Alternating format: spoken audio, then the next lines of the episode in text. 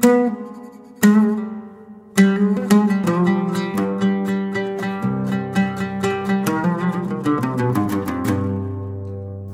أن قصص من التراث على اليوم بودكاست. كرم حاتم الطائي. قيل لأحد قياصرة الروم بعد أن بلغته أخبار جود حاتم فاستغربها فبلغه أن لحاتم فرسا من كرام الخيل العزيزة عنده فأرسل إليه بعض حجابه يطلبون الفرس. فلما دخل الحاجب دار حاتم استقبله أحسن استقبال ورحب به وهو يعلم أنه حاجب القيصر.